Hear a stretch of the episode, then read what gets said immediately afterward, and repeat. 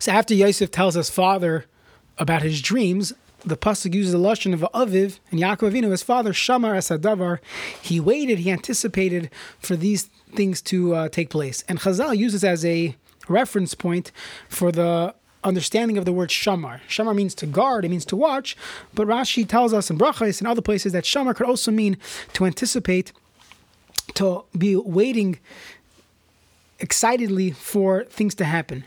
This sheds light on a pasuk which we mentioned, in, I think it's Parshas Re'eh. Shamar v'shamata. The Torah tells us that a person should shamar, which you would assume means to guard the Torah, but the Nesiv Shalom writes, Shamar v'shamata means a person should anticipate the mitzvahs, look forward to new opportunities, and v'shamata, and listen to the Torah. Yeah, this this also sheds light on a term we use, Shomer Mitzvahs or a Shomer Shabbos.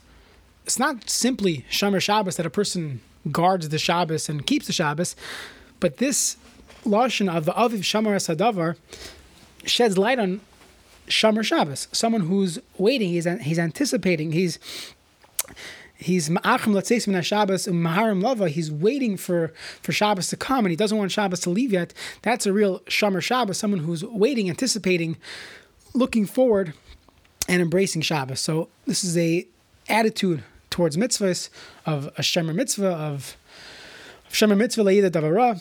It's a deeper understanding of the def, of the definition of the word shomer.